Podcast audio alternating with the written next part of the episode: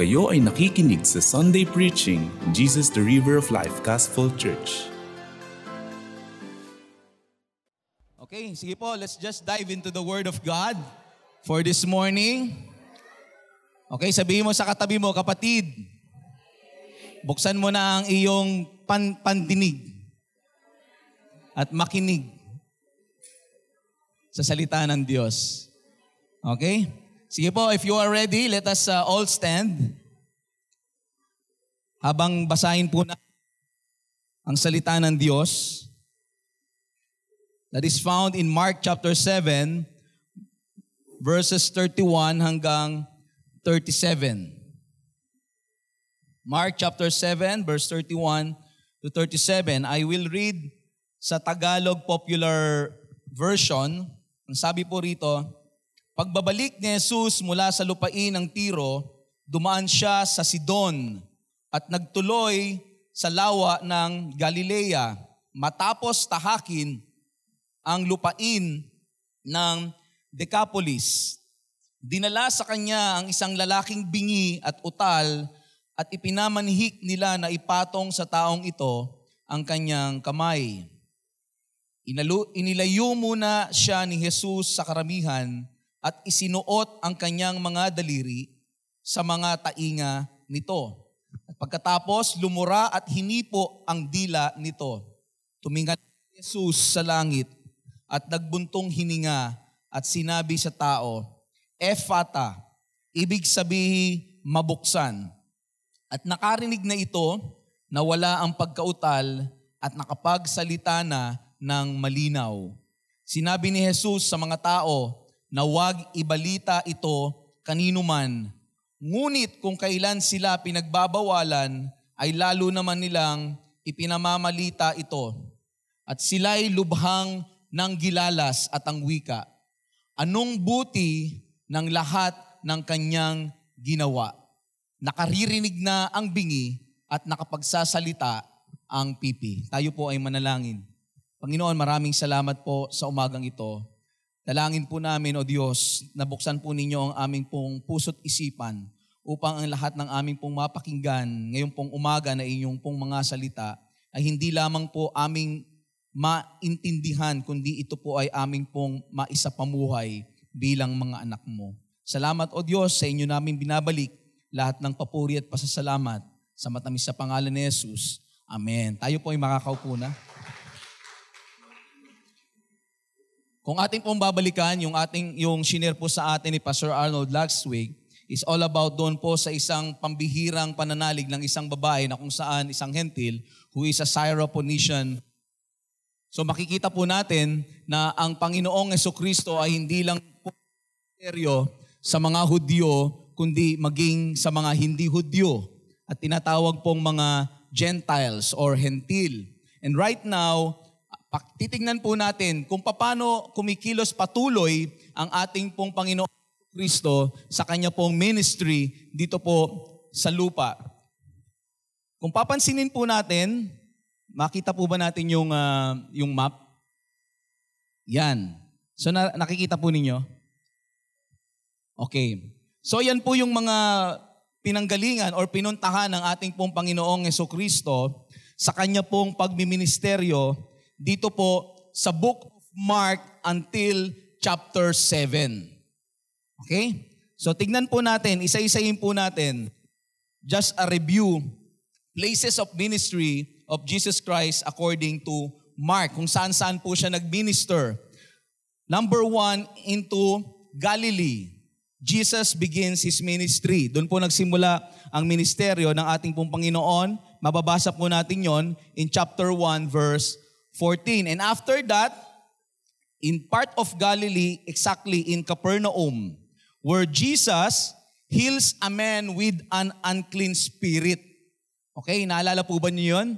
May pinagaling ang Panginoon na kung saan inaalihan ng masamang espiritu. And in number three, ang description po ng Biblia in chapter 1 verse 39 is throughout all the Galilee okay, throughout all the Galilee, ay nagpagaling ang ating pong Panginoon kasabay nung paglilinis doon sa may sakit na ketong. And then, number four, exactly in Capernaum, nagpagaling ang ating pong Panginoon ng isang paralytic. Yun po ay matatagpuan sa chapter 2, verse 1. And after that, beside the Sea of Galilee, Jesus called Levi, found in chapter 2, verse 13. And after that, he goes to the Mount Hatten as the place about five miles to the west of the Sea of Galilee. Okay? Kung mapapansin po ninyo, this is a Galilean ministry. Okay? Ng ating pong Panginoong Yeso Kristo. Where doon po sa mountain na yon, about five miles ang layo, doon po sa west of the Sea of Galilee, okay, ay inappoint ni Kristo ang kanyang mga labing dalawang apostles. Chapter 3, verse 13 po ninyo yun makikita. And after that, ang description po ng scripture in chapter 3, verse 20 is we went, he went home to Capernaum in Galilee as well. Doon naman, Jesus teaches about the blasphemy against the Holy Spirit. Kayo naalala nyo yung nakaraan, blasphemy of the Holy Spirit, na ang nangyayari, pinipigilan pa nga siya ng kanyang mga kamag-anak. Okay, na mag-share ng salita ng Diyos. At sabi ng mga kamag-anak niya, nasisiraan na yung taong yan. Okay? And then, after that, number eight, he teach beside the Sea of Galilee again. At uh, ang tinuro po niya doon is yung pong mga parables. If you remember, Pastor Manny, shared to us about the parables na parable of the sower. Ano-ano pa ba yon? Yung, uh, yung coin, hindi ako nagkakamali. So yun, dun po natin makikita yon. And then, ang after nun, number nine, he went on the other side of the sea. Okay? From the sea of, beside the Sea of Galilee, he goes to the other side of the sea, which is the country of Gerasenes. Okay, yun po yung number nine. Pakibalik po yung kanina.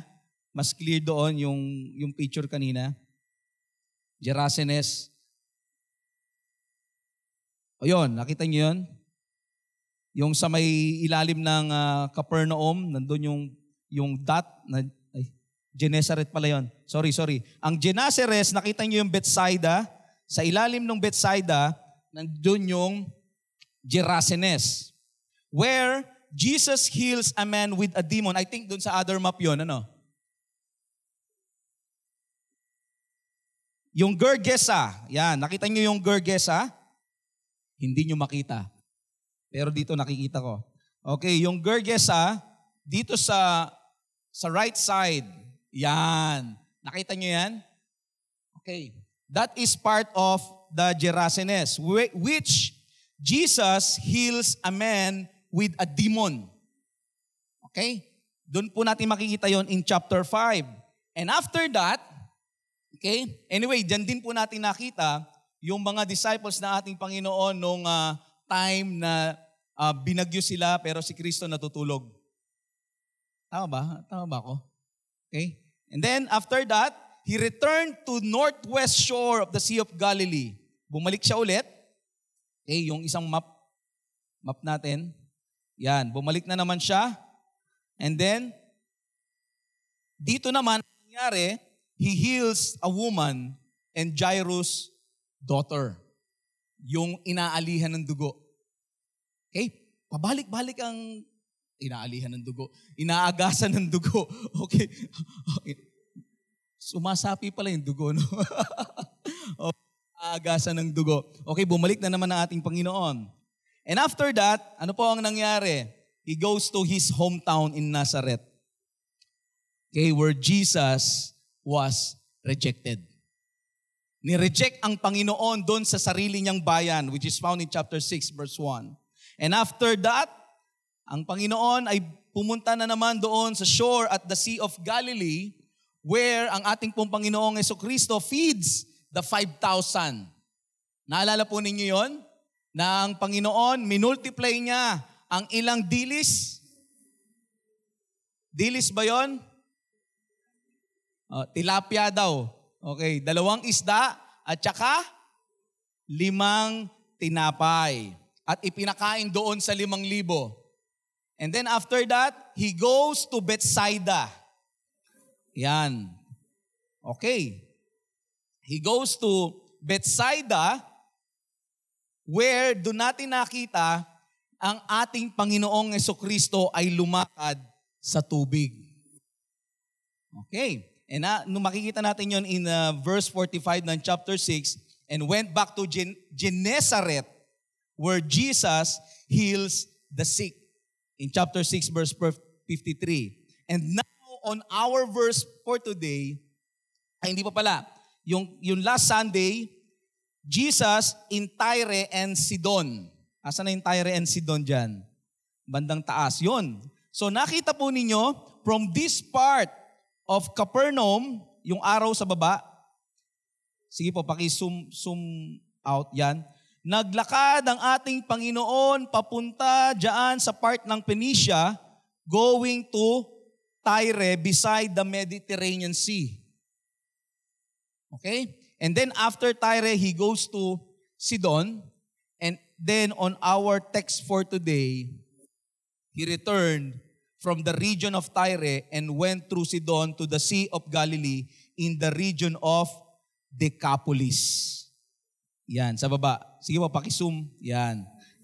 Tayo ngayon, habang, din, habang uh, tinitingnan po natin ang paglakad ng ating pong Panginoong Heso Kristo. Yung pong sa Decapolis part na yon, we are already in chapter 7, verse 31. And this verse reminds us sa atin kung papaano ipinakita ni Kristo ang kanyang pagmiministeryo hindi lamang sa loob ng sinagoga. Amen.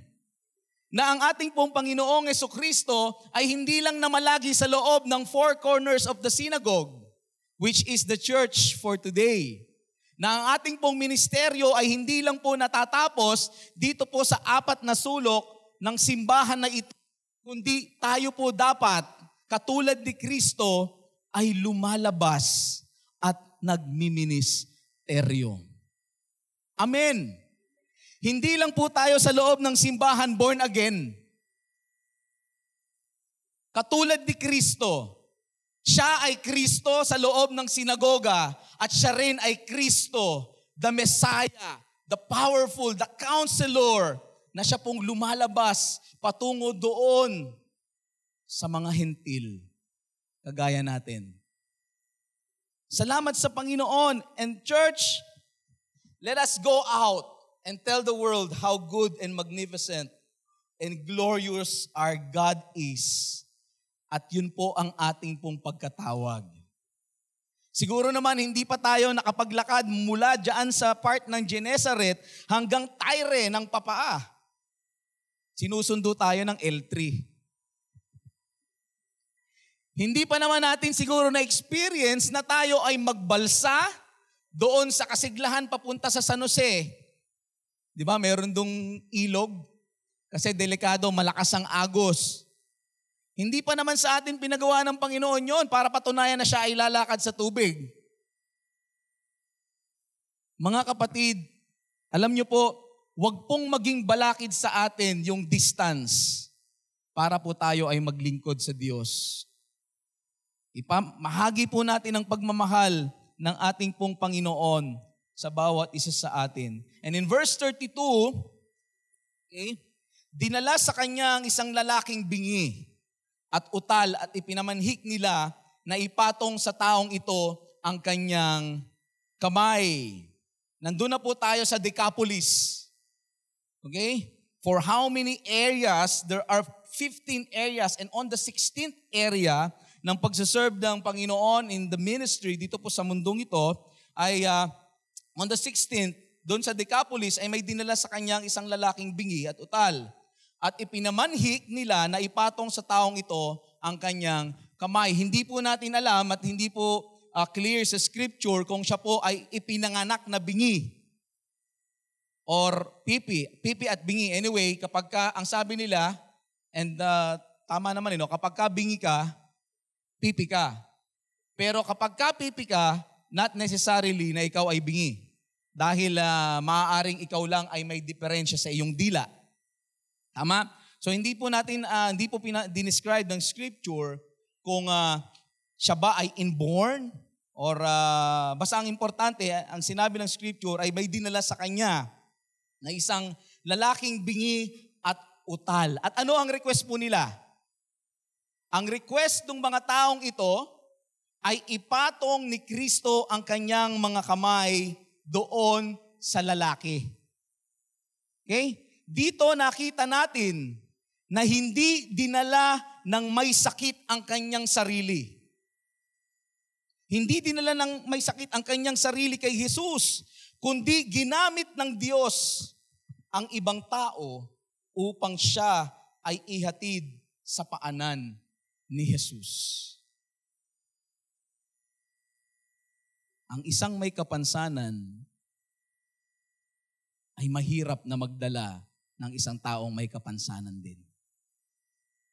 It needs a normal person para magdala ng isang may kapansanan sa ospital. Ang bulag ay hindi kayang akayin ng bulag. Kailan ang huling pagkakataon na tayo po ay nagdala ng isang may kapansanan o tumulong sa isang may kapansanan.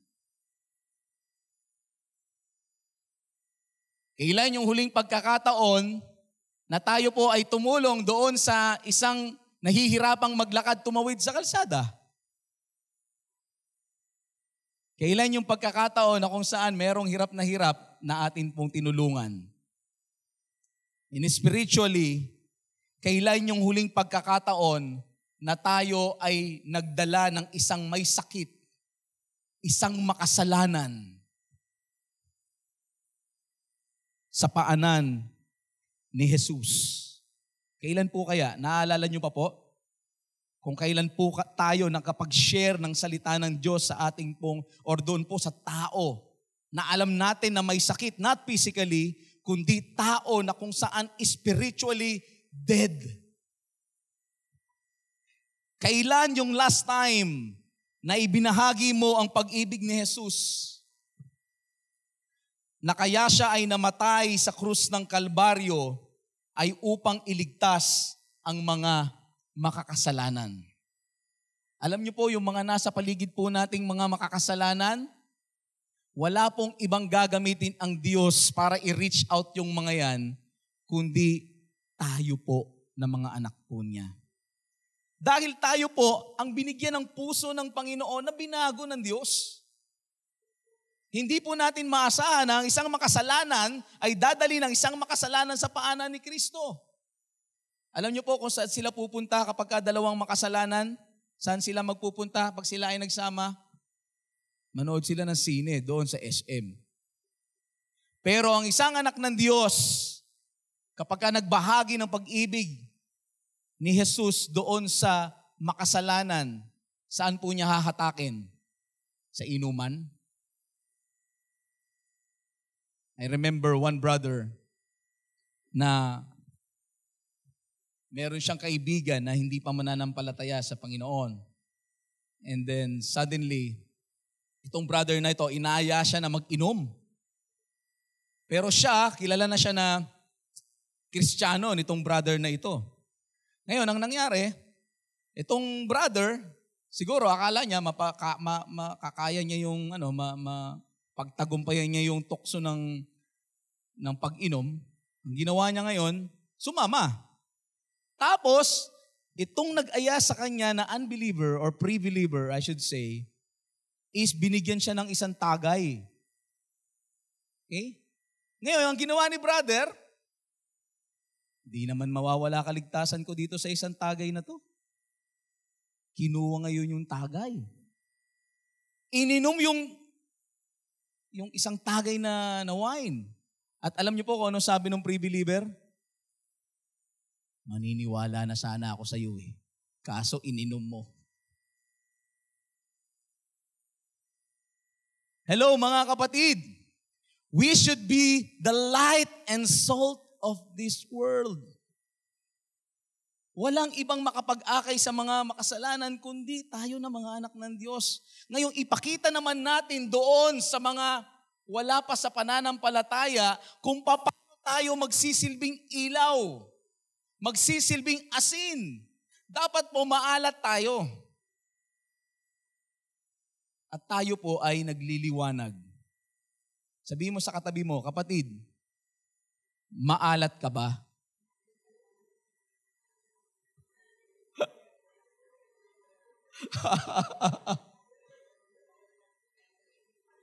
Alam niyo po mga kapatid, most of us na neglect po natin that we have to be self-disciplined person.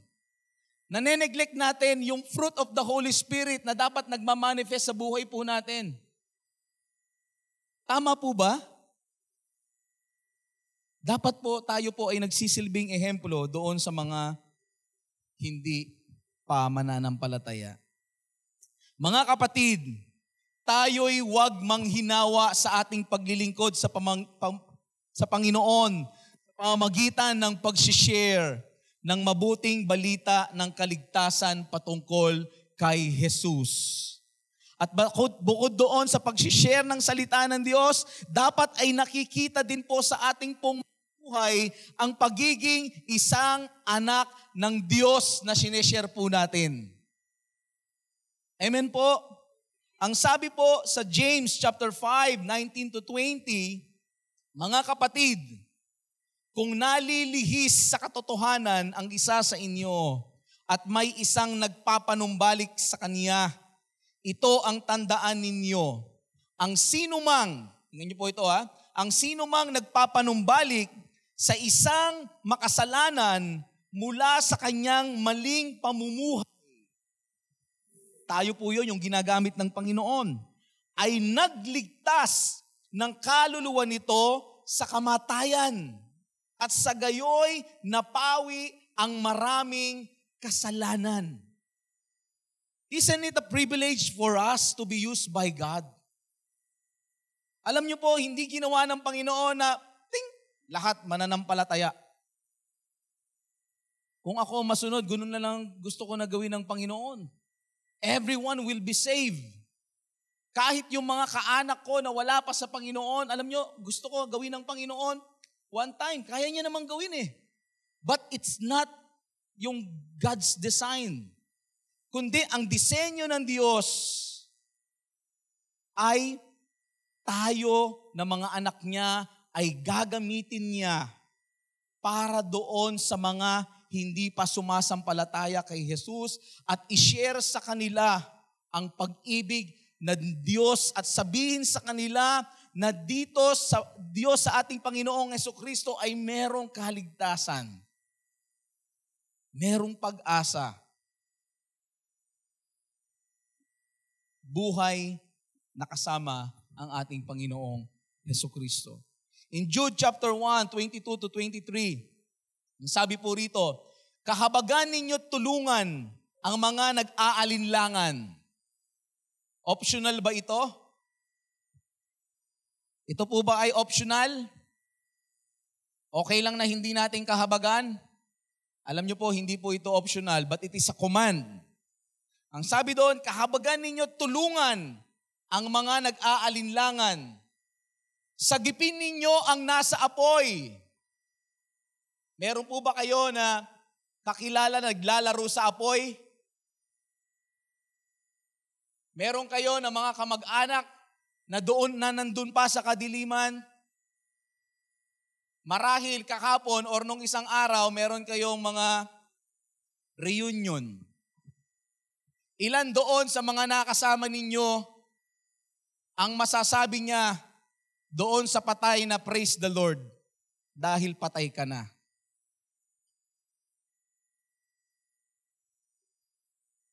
Kaya nyo ba sabihin yon? Doon sa puntod, praise the Lord kasi patay ka na. Parang ang saklap naman yata ng word na yun, Pastor. Deep inside our hearts and our mind, we know na mas blessed pa siya kaysa sa atin. Dahil nandun na siya sa piling ng Diyos na buhay. Amen ba? Kaya masasabi natin na praise the Lord. Dahil hindi mo na nararanasan yung mga sakit ng ulo dito sa lupa, hindi mo na nararanasan ang mga problema dito sa buhay sa mundong ito, kundi ikaw, kapiling mo na ang ating Panginoon doon sa langit at wala ng kapighatian. Amen po. Ilan ngayon sa mga kamag-anak po ninyo, tanungin ko po kayo, Ilan sa mga kamag-anak po ninyo, kamag-anak natin, ang hindi pa nakakakilala sa ating pong Panginoon? Huwag na tayong lumayo mga kapatid. Yung evangelism team, they will evangelize throughout all this area, hindi, hindi nila kakilala. Huwag na tayong lumayo. Tignan na lang natin yung best friend natin. Sino po sa inyo may best friend na hindi pa mananampalataya?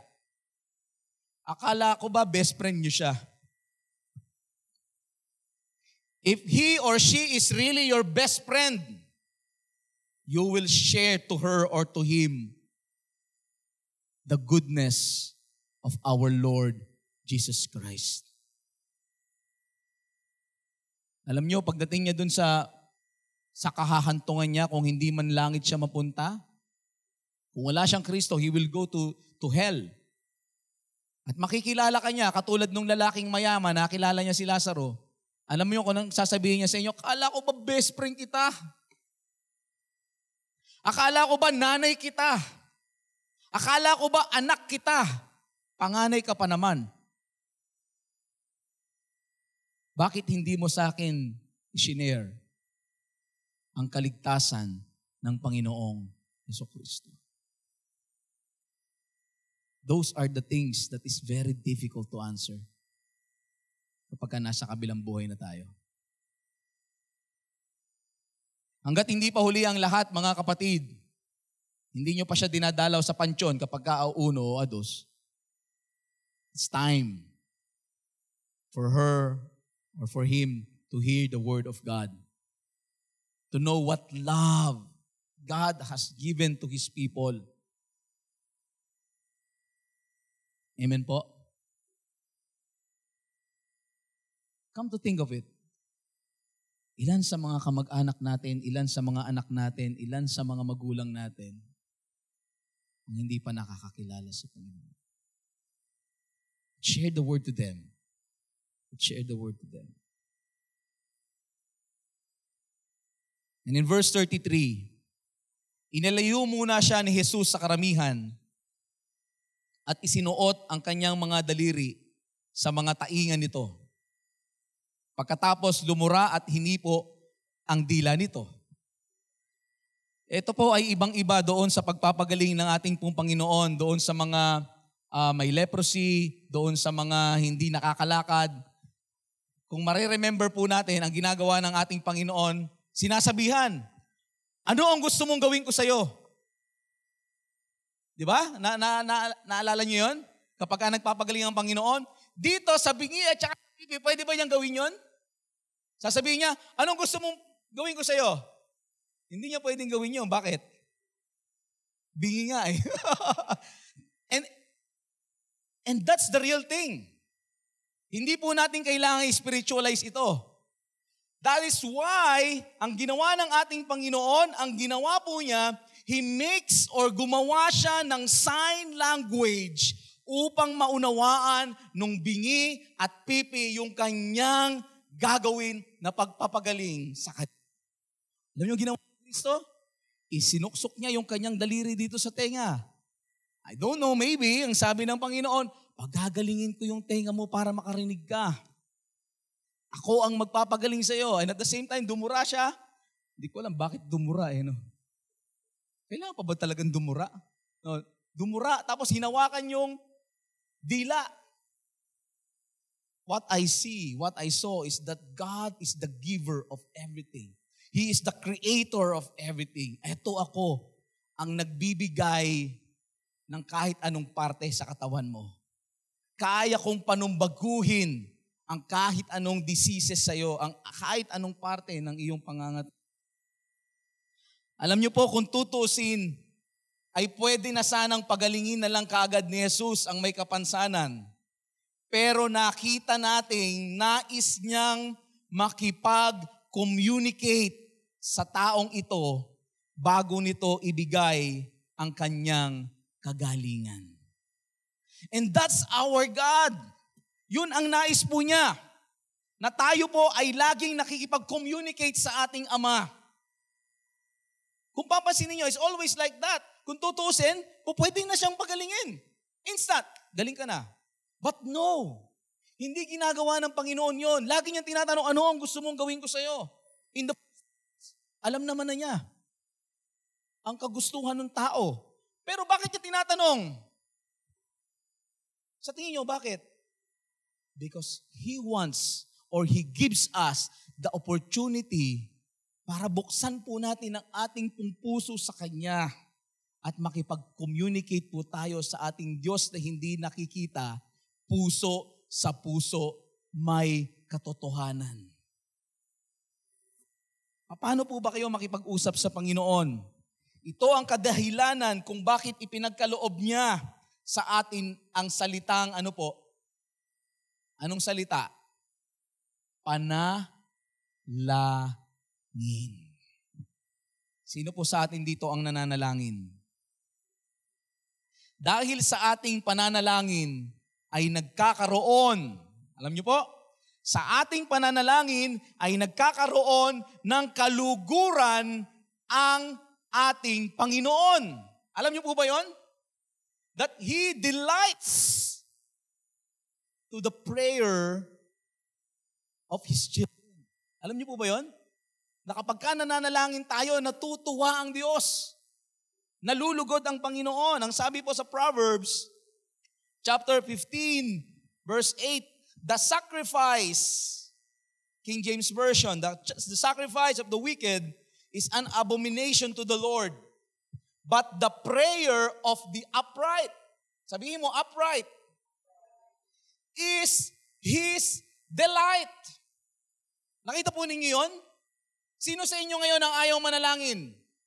Ibig sabihin, kung ayaw mo manalangin, ayaw mo na kaluguran ka ng Diyos. Ayaw mo na malugod ang Panginoon kapag ayaw mo manalangin. In Tagalog, ang sabi po doon, kasuklam-suklam kay Yahweh ang handog na masama ng masama. Ngunit sa daing, tingin niyo po, ngunit sa daing ng matuwid, siya ay natutuwa. Ngayon, the question is, kailan ka huling dumaing sa Panginoon? Alam niyo po, sinasabi, sinasabi ng, alam niyo po, ang ating pong Panginoon, hindi siya nade-depress. Na kahit na anong hiling mo sa Kanya, lahat ng problema mo, hindi katulad natin. Kapag sinasabihan tayo ng maraming problema, nanghihina ka na nanghihina.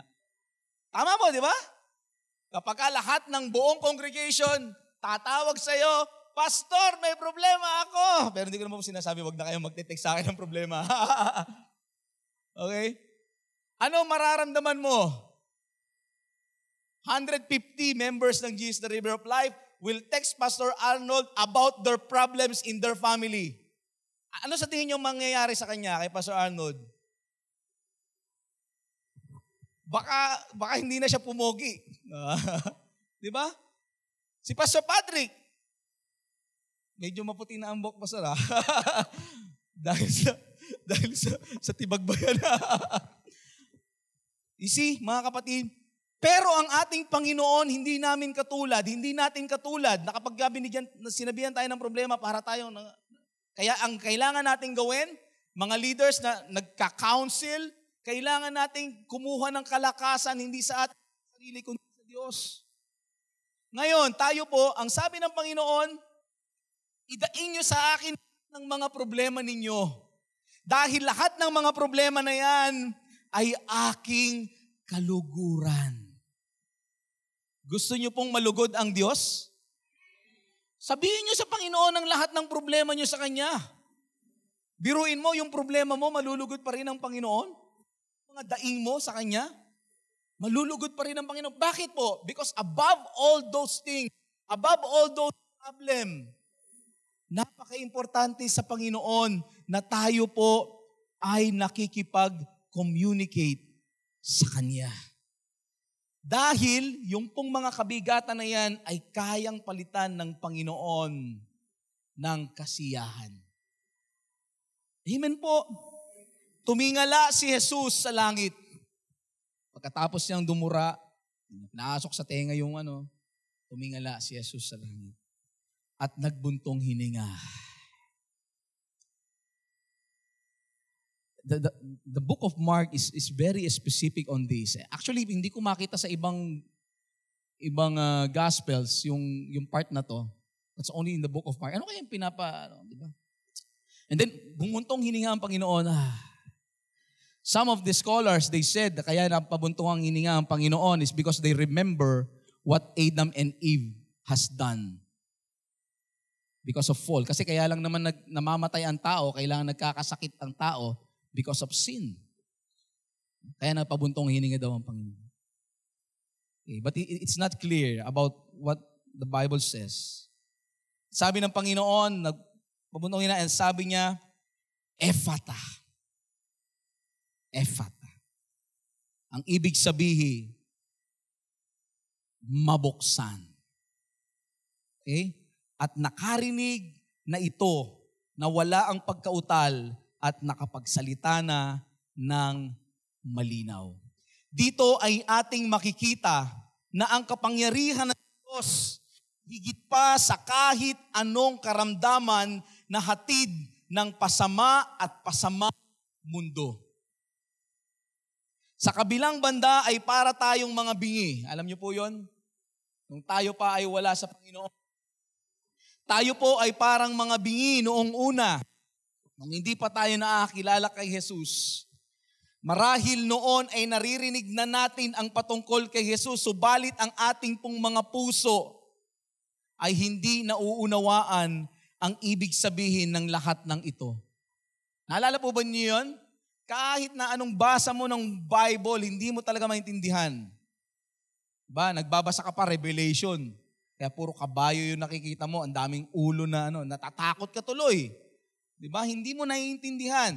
But once the Lord, ano po, change our hearts. Alam niyo po, nung time na yon, hindi na uunawaan ang ibig sabihin nito sapagkat ang puso natin ay parang bato hanggang sa dumating ang oras na binuksan ng Diyos ang ating mga spiritual na tenga upang ating marinig ang tinig ng tunay na pastol na walang iba kundi si Jesus na ating Panginoon. Alam niyo po, noon, para tayong mga bingi. Hindi natin naririnig ang Diyos. Pero nung time na lumapit sa atin ang Panginoong Yeso Kristo through a brother or a sister, binuksan ng Panginoon ang ating pong mga pandinig. Ezekiel chapter 36, 25 to 27. Wiwisikan ko kayo ng tubig na dalisay upang kayo'y luminis. Aalisin ko rin ang naging mantsa ninyo dahil sa inyong mga Diyos-Diyosan. Bibigyan ko kayo ng bagong puso at bagong espiritu. Ang masuwayin ninyong puso ay gagawin kong masunurin. Bibigyan ko kayo ng aking espiritu upang makalakad kayo ayon sa aking mga tuntunin at masunod ninyong mabuti ang aking mga utos. Alam niyo po, hindi po tayo ang makapagbubukas ng ating pong mga puso't isipan and even our tenga. Kundi ang Diyos lamang ang siyang makakapagbukas nito. Sinabi ni Jesus sa mga tao na huwag ibalita ito kanino man Look at the humility of our Lord Jesus Christ. Huwag niyong sasabihin kahit kanino ha. Alam niyo po kung bakit? Kasi pagkakaguluhan siya ng tao palagi. But still, He wants to minister all the people. So anong nangyayari? Hindi siya sinusunod ng mga tao. Ngunit kung kailan sila pinagbabawalan, ano po ang nangyari? Ay lalo naman nilang ipinamamalita ang mga ito. Alam niyo po kung minsan ay hindi natin talaga mapigil ang ating mga sarili na ipakalat ang balita Tama po? Hindi natin mapigil ang ating mga sarili na ipakalat ang mga balita, lalo na kung ito'y maganda para sa atin. Subalit sa tagpong ito, ay inutusan ni Jesus ang mga tao na huwag itong ipagsabi kahit kanino. Ngayon, ang tanong, tama ba ang pagpapakalat ng balita ng mga tao patungkol sa pagpapagaling ni Jesus sa may kapansanan? Tama po ba yon? Sagot, mga SOL students. Tama ba? Kasi, alam nyo, parang maganda naman yung hangarin ng mga, ano, di ba? Parang maganda naman yung hangarin nila na si Kristo, nakita nila yung kababalaghan na nangyari, miracle ni Kristo, ay, gagaling kayo kay Kristo.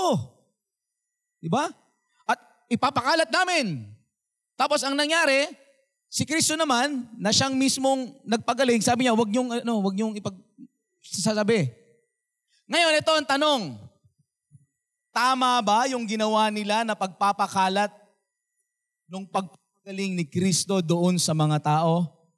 Tama o hindi? Sino ang nagsasabi na tama? Taas ang kamay. Sino ang nagsasabi na hindi? Taas ang kamay. Sino ang hindi naintindihan?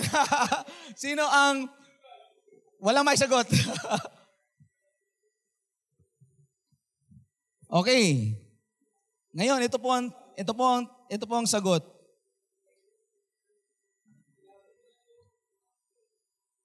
Alam niyo po, ang ginawa po nila ay mali. Bakit po mali?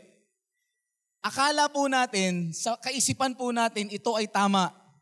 Pero sa kaisipan ng Diyos, yung minsan akala nating tama, sa harapan ng Diyos, ito po ay mali. Eh yun po kasi ang sinabi ng karamihan eh. Eh kung yung karamihan pupunta sa impyerno, makikikaramihan ka pa rin? Sinabi na nga ni Kristo na huwag niyong ipagsasabi ang lahat ng mga nangyari na ito, pero anong ginawa? Pinagchismisan pa rin. Hello mga kapatid. Yun po yung nangyari dito, sinuway nila si Kristo. Tama po ba? Ang sabi ng Panginoon, I need, I want obedience rather than sacrifice. Obedience ang nais ng Panginoon, pagsunod sa kanyang mga salita. Kung minsan ay hindi natin kailangang ipamalita. Ito na. Masakit ito. Sabi mo sa katabi mo, kapit ka. Masakit ito. Alam niyo po, kung minsan, hindi natin kailangang ipamalita kung ano ang mga pagpapala sa atin ng Diyos.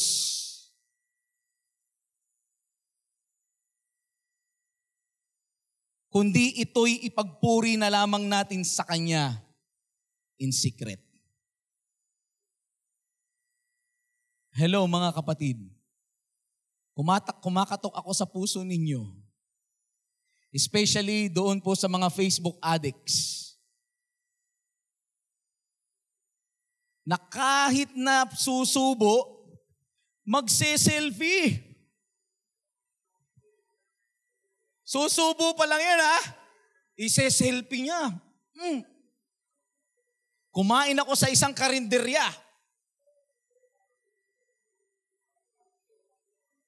Tapos, oh, minsan naman pupunta sa pupunta sa medyo mamahalin, pupunta sa Max siguro or or where?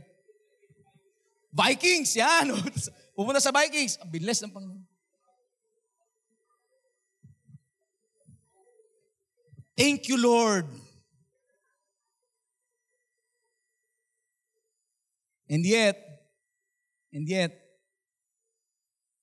70% of the members is not eating three times a day.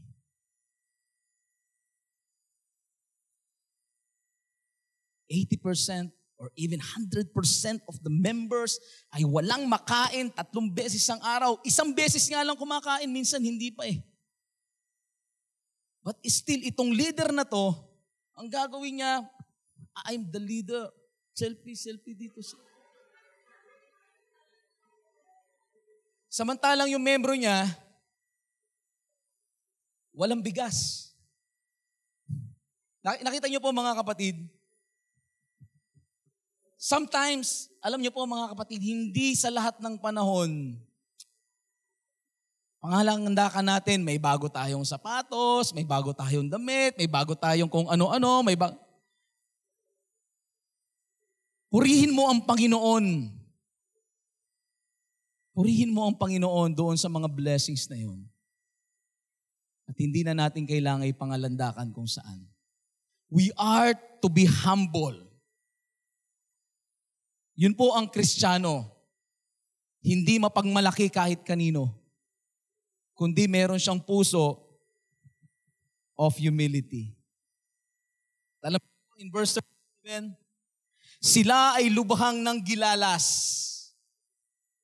At ang wika niya, at ang wika nila, anong buti ng lahat ng kanyang ginawa. Alam niyo po, that's the title of this sermon. In English, God is good all the time. And that's the title of this sermon. Anong buti ng lahat ng kanyang ginawa, nakaririnig na ang bingi at nakapagsasalita. O mga kapatid, sa lahat ng sitwasyon na nagdaan sa ating pong mga buhay, ito may maganda o hindi maganda sa ating panginin, paningin. Makakaya ba nating sabihin ang mga katagang ito? Anong buti ng lahat ng kanyang ginawa? Marahil ang iba sa atin ay dumadaan sa matinding pagsubok ng buhay. Sitwasyon na parang ang hirap lusutan. Masasabi ba natin ang mga katagang ito anong buti ng lahat ng kanyang ginawa. Karamdamang walang kagalingan na kahit ang mga doktor ay nagsasabi sa iyo na parang wala ng pag-asa, masasabi ba natin ang mga katagang ito? Anong buti ng lahat ng lahat ng kanyang Masasabi ko na anong buti ng lahat ng kanyang ginawa sapagkat alam kong kay Jesus ang lahat ng mga bagay ay nagkakalakip-lakip para sa aking ikabubuti. Masasabi po natin na ang lahat ng mga bagay na kanyang ginawa ay mabuti. Dahil sinabi niya sa Romans chapter 8 verse 28, alam nating sa lahat ng bagay ang Diyos ay gumagawang kasama ang mga nagmamahal sa Kanya, ang mga tinawag ayon sa Kanyang panukala sa kanilang ikabubuti. Kaya ba nating sabihin yon? Napakaganda ng lahat ng kanyang mga ginawa. Purihin ka, Jesus. Sa kabila ng kadiliman ng buhay, kabigatan ng problema, sakit na hindi gumagaling, masasabi natin, napakagbuti ng lahat ng kanyang mga ginawa. Philippians chapter 4, 11 to 13. This is the last verse. Sinasabi ko, ito, hindi dahil sa kayo'y hinahanapan ko ng tulong. Natutuhan ko ng masiyahan anuman ang aking kalagayan Naranasan ko rin ang managana. Natutuhan ko ng harapin ang anumang katayuan. Ang mabusog o magutom, ang kasaganaan o kasalatan. Ang lahat ng ito'y magagawa ko dahil sa lakas na kaloob sa akin ni Kristo. Ikaw ba ay naghihinagpis ngayon? Kaya mo yan kapatid dahil sa kalakasan na kaloob sa atin ng ating Panginoong Yesu Kristo. Iyan ang dahilan. Sige po, palakpakan po natin ang Panginoon. Hallelujah. Iyan ang dahilan, mga kapatid, kung bakit makakaya nating sabihin anong buti ng lahat ng kanyang ginawa.